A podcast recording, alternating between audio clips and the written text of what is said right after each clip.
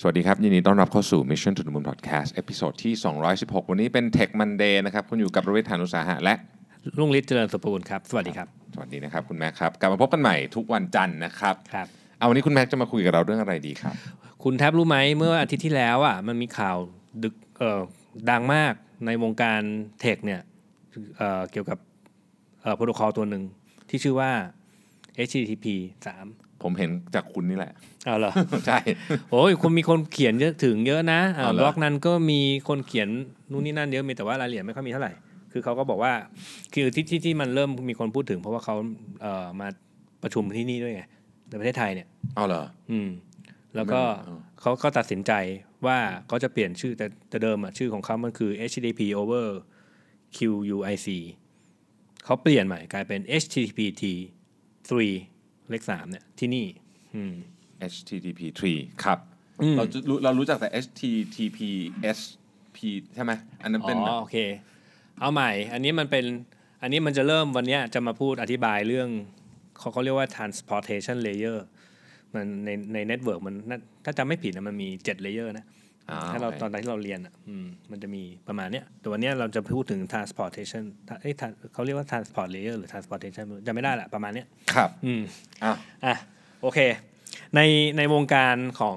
คือ Network Programming หรือว่า Network เวลาคุยถึงเรื่อง Network เนี่ยนะเท้าความก่อนมันมีพื้นฐานของ Transport อยู่อยู่สองตัว คือ TCP และ UDP แป๊บนึงนะคำว่า network คืออะไรเอาใหม่ ตอนนี้เรากำลังพูดถึง network อะไรครับคุณแม็ก Network เอ่ออืม นี่ผมกำลังถามแบบแบบรายการข่าวเลยเพราะว่าต้องให้ท่านผู้ท่านท่านผู้ฟัง Network ที่กำลังพูดถึงเนี่ยคือการคุยกันระหว่างคอมพิวเตอร์เลยล่ะอืมผ่านสายแลนผ่านอะไรพวกเนี้ยอินเทอร์เน็ตก็ถือว่าเป็นการคุยกันเชื่อมต่ออยู่ในเน็ตเวิร์กรูปแบบหนึ่ง อ่ะโอเค เริ่มเข้าใจแล้ว คล้ายๆค แล้วล้ายๆอไต่ ย่างเงี้ย ฮะ คล้ายๆอย่างนี้อ่าคราวนี้เนี่ยรูปแบบของการสื่อสารกันอ่ะมันจะเริ่มต้นจาก ITCP หรือไม่ก็ UDP นี่แหละ อืม ก็มาอธิบายก่อนละกันว่า TCP กับ UDP คืออะไร โอเค สมมุติว่าเราจะเริ่มต้นสื่อสารอย่างเช่นว่าผมกับคุณแท็บเนี่ยจะเริ่มต้นคุยกันเนี่ยนะมันก็มีรูปแบบอยู่สองแบบในในการในในเชิงที่เราจะสื่อสารกันผ่านเอ่อโลกไอทีปัจจุบันเนี่ยนะ อืม เอ่อ TCP เขาเรียกว่าเป็นการสร้างเอ่อการเชื่อมโยงแบบแบบ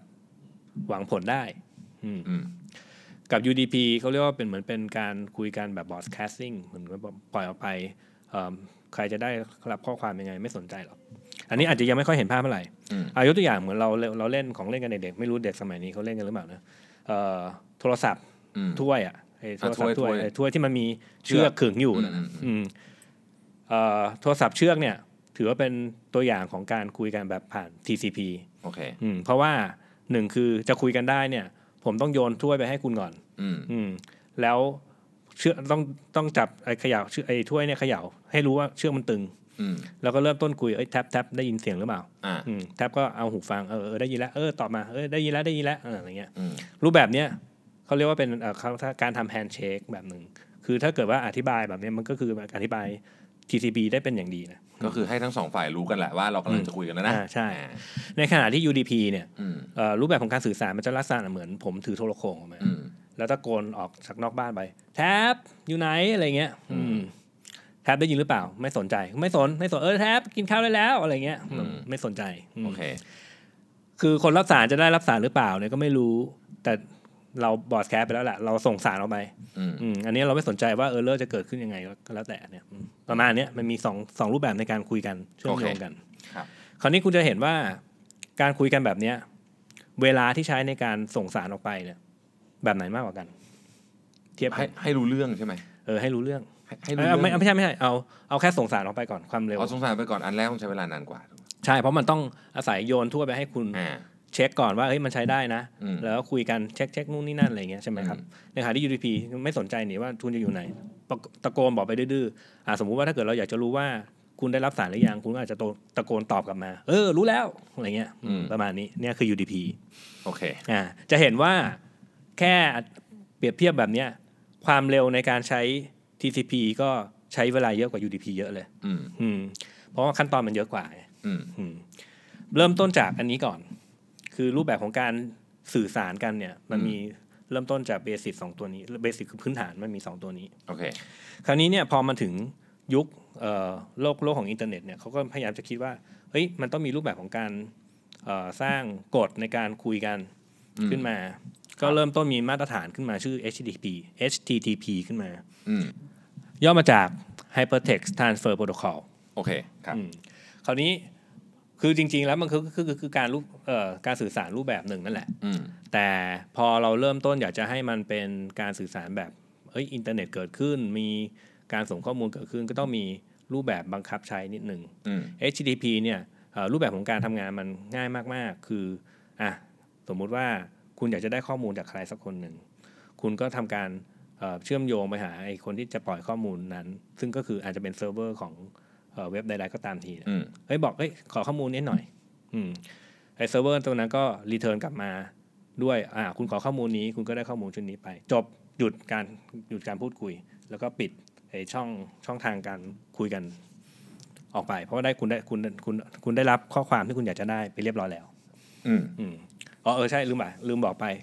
เอ่อเขาเริ่มต้นใช้ TCP เป็นเบื้องเป็นพื้นฐาน อืม เพราะว่า UDP อย่างที่บอกไปเมื่อกี้เนี่ยคือเขามันไม่รู้อะว่าคุณได้รับจริง ๆ หรือเปล่า โอเค อืมมันต้องมันอยากจะได้เอ่อความเชื่อมั่นว่าเอ๊ะฉันส่งสารให้คุณแล้วคุณได้รับข้อความนี้ อืม อ่ะ HTTP ขี่อยู่บน TCP นะตอนนี้อืม ครับ เสร็จปุ๊บก็อันนั้นคือ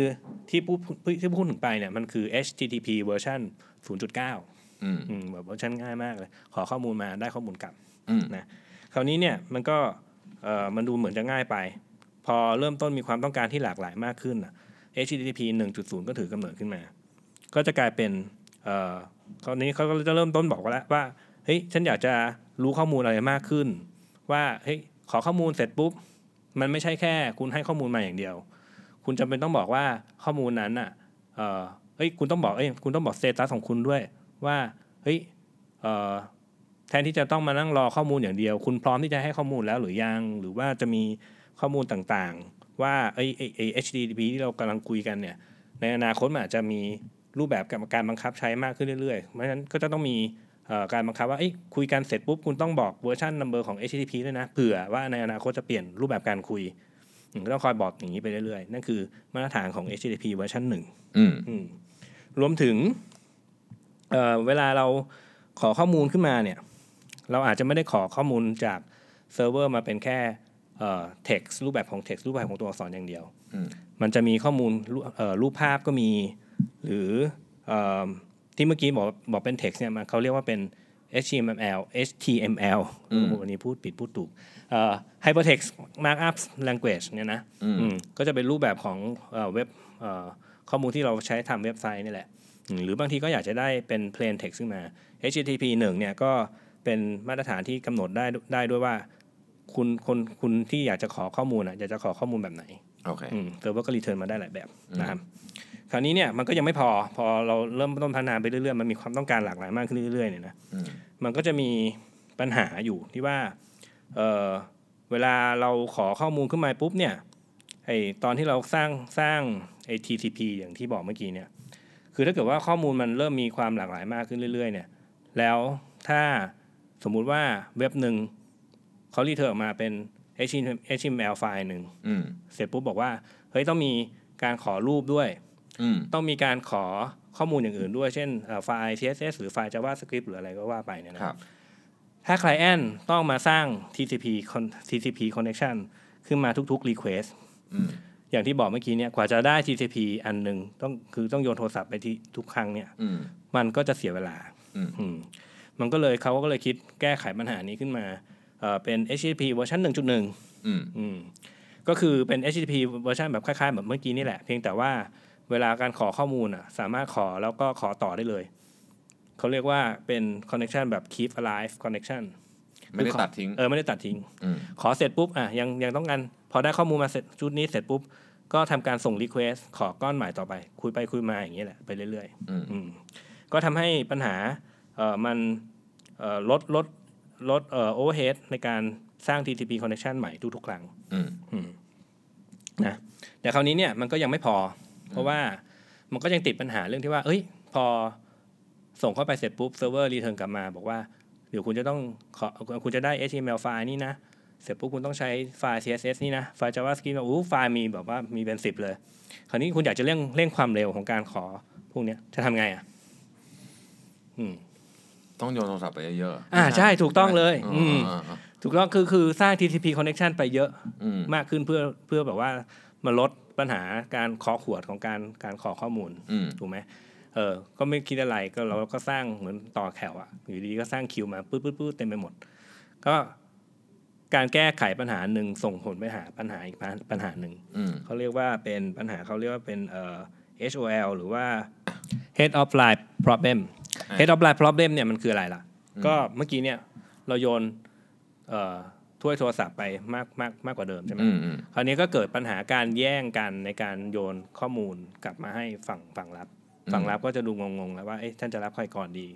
มันบางทีการรับข้อมูลอันหนึงมันจะบล็อกการที่จะไปレスปอนหรือว่าไปไปรอรับอีกเอ่ออีกレスปอนหนึ่งอ่ะยกอย่างเช่นคิวนี่ยแหละ สมมติอยู่ดีมีคนคนเดียวอ่ะ อืม แต่มันมีสี่คิวอืมแล้วถ้าเกิดว่าปัญหามันเกิดขึ้น เออคิวที่หนึ่งพยายามจะคุยกับไอคนนี้อยู่ปุ๊บเนี่ย ไออีกสามคิวที่เหลือมันก็ต้องรอใช่ไหม อืม แต่ว่าพอเวลาทำเป็นคอนเน t ชันเนี่ยมันบางทีมันรอไม่ได้ คือสักพักหนึ่งแล้วเนื่องจากเป็น TCP เขาต้องการรู้ว่าคุณได้รับสารแล้วหรือยัง พอมันส่งมาเสร็จปุ๊บ ในช่วงระยะเวลาที่ไอคนนี้กำลังไปเอ่อรับมือกับคิวนี้อยู่อะไอสามคิวก็เอ้ยส่งไม่ได้ว่ะ ก็ถือว่าเป็นแพ็กเกจลอสหายไป ก็เสียเวลาในการคุยกันอีกว่า เฮ้ยเงี้ยเหมือนกับว่าพอไอสามคนนั้นอะแทนที่จะยืนรอได้ กลับไปว่าเอ้ยคุณต้องกลับไปต่อแถวใหม่อะไรอย่างเงี้ย อ่า อืม โอเค มันก็จะทำให้เอ่อคิวคิวหนึ่งมันบล็อกการทำงานของอีกสามคิวที่เหลือนี่นะ head of line problem อืมคราวนี้เพื่อแก้ปัญหานี้ Google เขาก็เลยออกแบบโปรโตคอลตัวใหม่ขึ้นมา ชื่อ HTTP 2 สองอะ HTTP 2 อื นะ ม อืมจริงๆแล้วเนี่ยมันคือ HTTP over speedy protocol ขึ้นมา อืม develop ตั้งแต่ปีประมาณปี 2009 แล้ว วิธีแก้ปัญหาของเขาง่ายๆ แค่นี้คือเออเขาก็ เฮ้ย แทนที่คุณจะสร้างคิวมาสี่อันเหมือนเมื่อกี้เนี่ย อืม เขาบอกว่าเอ้ยคุณทำมันเป็นคิวเดียวเด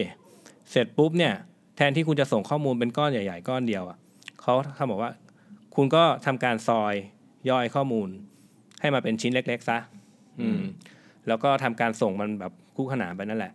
เขาเรียกว่าการทำมัลติเพล็กซ์ของการส่งข้อมูล อืม อืมข้อมูลของข้อมูลของレスปอนหนึ่งจะถูก แตกกระจายออกมาอาจจะเป็น 10 10 ชิ้นก็ได้ อืม เอ่อคนที่คนที่เป็นคลเอนส่งรีเควสว่าเอ้ยฉันขอไฟล์ที่ 1 ไป พอส่งไปเสร็จปุ๊บเอ้ยได้ฉันจริง ๆ ฉันก็รู้นะว่าฉันต้องขอไฟล์ 2 ไฟล์ 3 ไฟล์ 4 ด้วย ฉันก็ส่งรีเควสไฟล์ 2 ไฟล์ 3 ไฟล์ 4 ต่อเนื่องกันไปเลย ทางฝั่งคนที่เป็นเซิร์ฟเวอร์ปุ๊บเขาก็ใช้ท่อ HTTP connection อันเดียวกันนี่แหละ ส่งข้อมูลแบบว่ากระจัดกระจายมา เป็นหน้าที่ของผู้รับที่เอามารวบรวมกันให้กันมา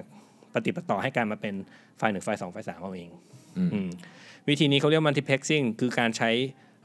คอนเน t ชันเดียว แต่ว่าสามารถที่จะทำให้ประสิทธิภาพในการรับส่งข้อมูลมันสูงขึ้น คือมันไม่มีการบล็อกกันของข้อมูลเกิดขึ้น อืม นะ HTTP สอง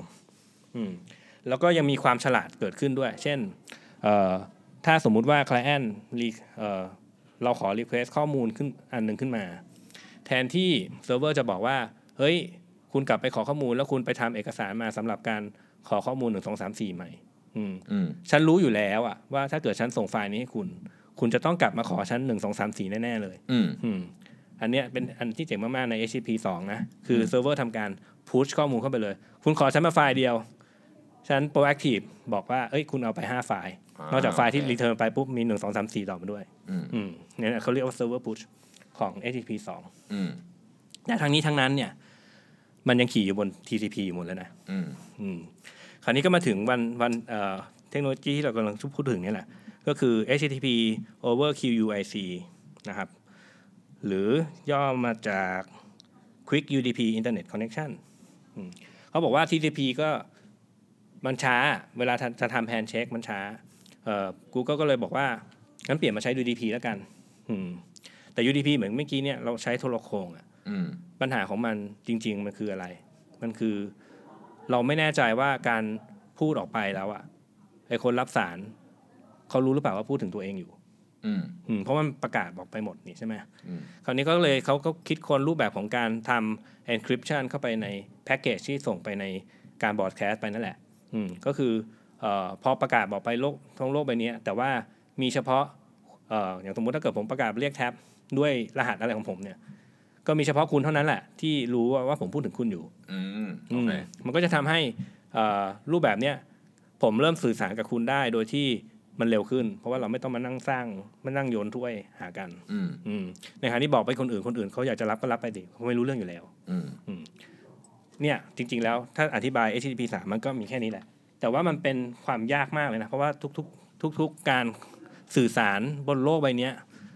แต่ก่อนเนี่ยมันขี่อยู่บน TCP เป็นพื้นฐานเดิม อ่า หมดเลยมานานมากแล้ว ตอนนี้เขาเริ่มเพิ่งมาเริ่มเปลี่ยนมาเป็น UDP มา คือเปลี่ยนมาสักพักหนึ่งแล้วแหละแต่เขาเพิ่งมาเปลี่ยนชื่อมาเป็น HTTP 3 ขึ้นมา อืมทีนี้แล้วมันจะกระทบกับชีวิตของเรายังไงฮะ เราก็จริง ๆ แล้วอ่ะเราโดนใช้ไปแล้วล่ะ โดยไม่รู้ตัว อ่า อืม Google ได้ทำการทดสอบหรือทดลองคือผลิตภัณฑ์ของ Google เนี่ยเขาใช้ขี่อยู่บน HTTP over QUIC มาหลายปีแล้ว อ่า อืมการใช้งานอย่างเช่นพวกเอ่อ Google Spreadsheet Google Word หรืออะไรพวกผลิตภัณฑ์ Google อ่ะจะโดนคือคนครึ่งหนึ่งโดนแบ่งไปทดสอบอันนี้ไปเรียบร้อยแล้ว แล้วเขาจะเพิ่มอัตราส่วนการพัฒนาไอการโดนทดสอบเนี่ยเพิ่มขึ้นไปเรื่อยๆ สิ่งที่จะเกิดขึ้นคือเราจะเห็นประสิทธิภาพในการคุยกันระหว่างเรากับเซิร์ฟเวอร์ได้เร็วขึ้น อ่า แน่ๆ คือเนี่ยแหละมันวิ่งเข้าหาความเร็วขึ้น แต่คือเราเราเห็นผลลัพธ์เหมือนเดิมที่เร็วขึ้นโดยที่เราไม่รู้ตัว เว็บโหลดเร็วขึ้น เว็บโหลดเร็วขึ้น ใช่ อ่าโอเค คือเราพอเราพูดแบบว่า โอ้ก็แค่เว็บโหลดเร็วขึ้นเองว่ะโอ้ยแต่นี่เป็นการวิธีการเปลี่ยนวิธีการคิดเลยนะ วิวิธีการเอ่อเชื่อมโยงการสื่อสารกันตั้งแต่ตั้งแต่ขั้นพื้นฐานเลยอะเพราะเปลี่ยนจาก TCP มาเป็น UDP นะไม่ง่าย อันนี้ผมถามถามถามแบบคนไม่รู้เรื่องเลยนะ อืม คืออย่างสมมติว่าเอาเว็บอย่างเงี้ย ตอนนี้เว็บมันก็มันก็มีอ่ะเราเว็บเราอย่างเงี้ย อืม เราเราเราเปลี่ยนด้วยไหมหรือยังไงคือคือคือ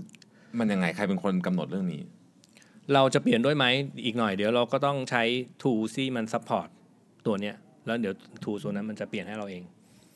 อืม คำว่า tools นี่หมายถึง พวกทำเอ่อทำเว็บเซิร์ฟคือจริงๆ มันเป็นหน้าที่หลักมันคือเว็บเซิร์ฟเวอร์นั่นแหละ ก็คือ AWS อะไรแบบนี้ใช่ไหม AWS มันเป็นชื่อบริษัทนะ Amazon Web Services อืม อ่า อันนี้คือตัวตัวเครื่องคอมพิวเตอร์ที่ทำหน้าที่คุยกับ Request จาก Client เลยไอ้ถ้าเกิดว่าไอ้ตัวเนี้ยมันมัน support HTTP ตัวใหม่เนี่ย มันก็จะเอ่อคุยกันได้เร็วขึ้น แต่ว่าทั้งนี้ทั้งนั้นเนี่ย คุณต้องใช้ตัว Client ที่รู้จัก HTTP 3 เนี่ยก่อน ซึ่งโดยพื้นฐานเนี่ยโครมมันมาเรียบร้อยแล้ว อ่าโอเค ใช่คือถ้าเกิดคุณเปิดโครมเข้าไปปุ๊บ แล้วคุณไปคอนเน็กกับเอ่อเว็บใด ๆ ที่มันซัพพอร์ตเอ่อเทคโนโลยีตัวนี้เนี่ยเบสิกเลยเนี่ยคุณจะเห็นว่าการการレスปอนของเว็บพวกเนี้มันจะเร็วขึ้นอืมโดยที่คุณตัวคุณเองอะคุณไม่รู้หรอกว่าทำไมมันถึงเร็ว ซึ่งมันเปลี่ยนเปลี่ยนรูปแบบการการเอาการคืออย่างที่คุณแม็กว่าก็คือมันเปลี่ยนรูปแบบจาก TCP ไปเลย ใช่ ไม่ จาก TTP เป็น UDP UDP เพราะฉะนั้นก็คือว่ามันเป็นเรื่องที่ใหญ่มาก ใช่ ทีนี้มันคงเร็วก็คงเป็นส่วนหนึ่งถูกไหมมันมีเรื่องอื่นอีกไหมที่เป็นประโยชน์ของการเปลี่ยนครั้งนี้ เรื่องของจริงๆคีย์หลักมันคือเรื่องของความเร็วเนี่ยแหละ อืม อืมแล้วก็มันมีเรื่องของคือจริง ๆ แล้วความเร็วก็ส่วนหนึ่งนะเพราะว่า UDP มันพื้นฐานมันเร็วอยู่แล้ว อืม แต่ที่มันที่มันคึกโครมกันมากๆ คือเขาคิดออกได้ว่าเอ๊ะจะทำยังไงในการได้ได้มาซึ่งความเร็วและ security ยังคงอยู่เหมือนเดิมเหมือนเหมือนกับการใช้กับ TCP นั่นแหละ ก็คือ encryption อืม มา ใช่ นั่นเอง ใช่อืมอันเนี้ยคือความยากของมันคือต้องไปเขาต้องไปออกแบบแพ็กเกจคือผมก็ไม่รู้จะอธิบายว่าแพ็กเกจหน้าตาเป็นยังไงนะอะไรเงี้ย ก็คือหมายความว่าตอนนี้เนี่ยสิ่งที่ broadcast ออกไปเนี่ยคือสมัยก่อนไม่ broadcast ต้องเป็น handshake แต่ตอนนี้ broadcast ออกไป อืม คนที่ไม่เกี่ยวข้องหรือคนที่ละที่ที่ไม่รู้ encryption อีกขาหนึ่งก็ไม่ อืม สามารถที่จะฟังได้ ใช่ แต่มันก็ คือเขาฟังเขาฟังแต่เขาไม่รู้เรื่อง อ่ะไม่รู้เรื่องไม่รู้เรื่อง ซึ่ง อืม ถ้าเกิดว่ารู้เรื่องก็คือซวยเลยถูกไหมเพราะว่าก็จะได้เมสเซจที่เราไม่ตั้งใจ ใช่ ถูกไหมฮะ แต่โดยทั่วไปแล้วอยู่ในโลกมันเหมือนกับว่าเออเราอยู่ดียืนยืนอยู่แล้วมีคนมาประกาศขายของจากรถเข็นขายของอะไรเงี้ยเราก็บังเออไม่ไม่ฟังอะไรเงี้ยก็ได้อะไรเงี้ยอืม พูดง่ายๆคือเขาเป็นก็พูดในภาษาที่ฟังไม่ออกว่างั้นเถอะ เออ ใช่ ถูก อันนี่ก็คือหลักการของการทำ encryption ถูกไหมฮะก็คือ ใช่ใช่ใช่ คุณจะต้องมีกุญแจอีกขาหนึ่งถึงจะ อืม ปลดล็อก เขาต้องการเพิ่มความเร็ว แต่การได้มาซึ่งความเร็วเขาต้องไปแก้ปัญหาเรื่อง security อืม อืม ซึ่งเขาก็ทดสอบมาแล้วว่า คือเขาสอบแล้วจะจะใช้แล้ว โอเค ตอนนี้เขาถึงขั้นเอ่อที่ Google ทำมานี่ทำมารอบ 2 แล้วนะ เพราะครั้งที่แรกอย่างเอ่อ HTTP 2เนี่ยเขาใช้ชื่อ HTTP over speedy มาพักสักพักใหญ่ๆ แล้วเขาเปลี่ยนมาชื่อเปลี่ยนชื่อมาเป็น HTTP 2 นี่คือครั้งที่ 2 อีกแล้ว คือเขาใช้ชื่อ HTTP over QUIC มาสักพักใหญ่ๆแล้วตอนนี้เพิ่งเปลี่ยนชื่อไงมาเป็น HTTP 3 ทำไม Google ถึงเป็นคนทำเรื่องนี้แบบเป็นคนกำหนดมาตร เอาผม ฐาน ตอบได้ง่ายๆเลย ก็เมนบิสเนสเขาอยู่ที่นี่ อ่า การที่เขาทำให้ทุกคนสามารถเชื่อมได้ความเร็วมา ซึ่งข้อมูลทำให้บิสเนสของเขาดีขึ้น เขาก็เลยเป็นเหมือนเจ้าภาพไหม ใช่ถูกถูก อ๋อโอเค อืม ก็โอ้นี่ก็เราเรากำลังจะทำให้เข้าสู่ยุคของของของการเขาเรียกว่าอะไรนะ เป็นการครองอำนาจทางเทคเหมือนกันนะเวลาเรามองจากมุมคนที่ไม่ได้รู้เรื่องอะไรเยอะเนี่ยมันก็มีบริษัทไม่กี่บริษัทในโลกนี้ที่สามารถทำแบบนี้ได้ใช่ เอ ไหม อใช่ก็เออใช่ถูกคือเขาเป็นคนคิดค้นเพื่อช่วยทำให้โลกใบเนี้ยดีขึ้นอันเนี้ยของจริงเลย เพราะว่าเทคโนโลยีเทคโนโลยีนี้ไม่น่าจะเสียตังค์อะ ฟรี เออ อ่ามั มันเป็นรูปแบบของการทำงานที่อีกสักพักหนึ่งเดี๋ยวพวกเว็บเซิร์ฟเวอร์ต่างๆ เขาก็ต้องมา adopt ใช้ แล้วก็ทำงานให้ได้อะไรเงี้ย อันนี้ก็เป็นการแสดงให้เห็นถึงความยิ่งใหญ่ของ Google เหมือนกันนะ อืมคือทำอะไรไม่ได้เออถ้าเกิดบังคับให้คนอื่นเพิ่มความเร็วไม่ได้กูคิดมาตรฐานใหม่ขึ้นมาเองไง อืม อืม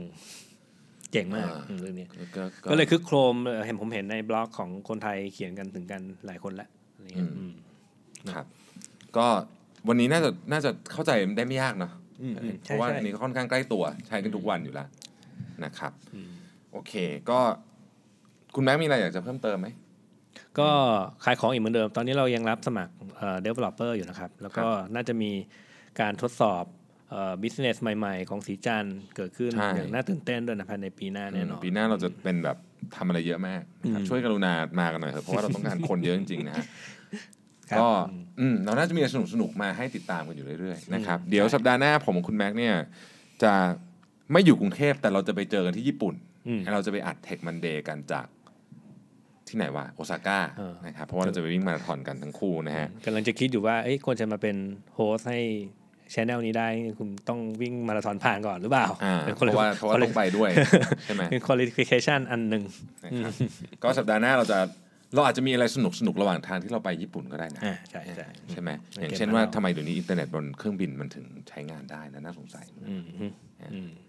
แต่ก็ครับนะ โอเค ก็ครับ ก็ขอบคุณมากนะครับ ที่ติดตาม Mission to the Moon Podcast ใครมีคำถามถึงคุณแม็กเขียนไว้เลยนะครับ บอกว่า Tech Monday นะฮะไม่งั้นผมอ่านแล้วผมจะลืมนะฮะ อืม เดี๋ยวคุณ ใช่ แม็กก็จะแต่คุณแม็กก็ตอบคำถามพวก Tech Tech ไปอยู่แล้วนะปกติ แต่มันจะทำถ้าเกิดว่าไม่ไม่ไม่เขียนมาเลยเนี่ย ผมจะเสียเวลาผมในการไล่ค้นหามาก ใช่ เพราะ มัน เพ เยอะราะว่าเพราะเพจเรานี่ทำทำหลายอย่าง ไม่ว่าจะเอ่อขายหนังสือก็มี เออ เออแล้วก็คำถามของพอดแคสต์ในวันปกติก็มี ใช่ คราวนี้เนี่ยการที่ผมจะมานั่งไล่ดูว่าเอ้ยใครใครถามถึงผมเนี่ยบางทีก็อาจจะนานนิดนึ ช่ ง วยเขียนมาเลยแล้วกันนะครับ ของ ว ผม งเล็บมาเลย ของผมมันส่วนน้อยไง ว่า ก็เลยอาจ Tech จะ Monday นานนิดนึงอืม นะเดี๋ยวนี้เราก็คือคักนะฮะคือคักแล้วมีคำถามหลากหลายมากนะพูดถึงในเพจนะ ใช่ อ่านแล้วก็ ใช่ จะรู้สึกเพลิดเพลินนะฮะ บางคำถามนี่ถึงขั้นออกอากาศไม่ได้ก็มีนะ ฮะ เออ เออนะครับ โอเค ก็ขอบคุณทุกท่านมากนะครับ ที่ติดตาม Mission to the Moon Podcast นะครับ แล้วเดี๋ยวเราพบกันใหม่ครับ ครับ สวัสดีครับ สวัสดีครับ